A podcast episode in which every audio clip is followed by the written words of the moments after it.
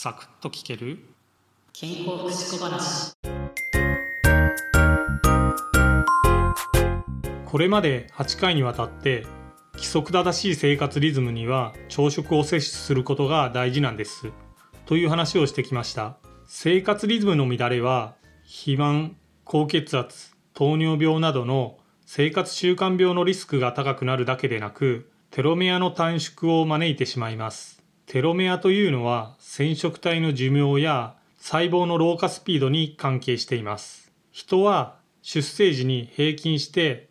いちまん塩基のテロメアを持っていると言われています。この塩基というのは塩に基地の基という字を書くんですが、 アールエヌエー とか ディーエヌエー とか塩基配列と言いますよね、えー、その塩基のことです。このいちまん塩基がですね、えー、毎年平均して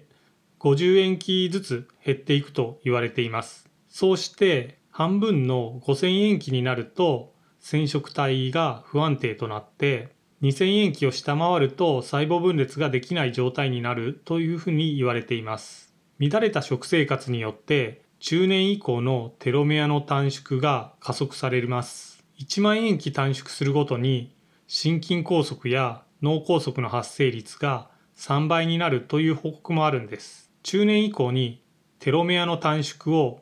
どのように遅らせていくのか、それが健康寿命を決めていると言ってもいいのかもしれないですね。テロメアの短縮を遅らせる要素として、ストレスとうまく付き合う、適度な運動を行う、質の良い睡眠をとる、バランスの良い食生活、これらがあると言われています。このよっつは生活リズムを整えることで、ある程度充足させることができるんじゃないかなというふうに思っています。健康寿命を伸ばすためにもできることから生活習慣を改めていきませんか。そしてその第一歩として朝食を食べるということを始めてみてもいいんじゃないかなというふうに思います。今回もお聞きいただきありがとうございました。次回もお耳にかかりましょう。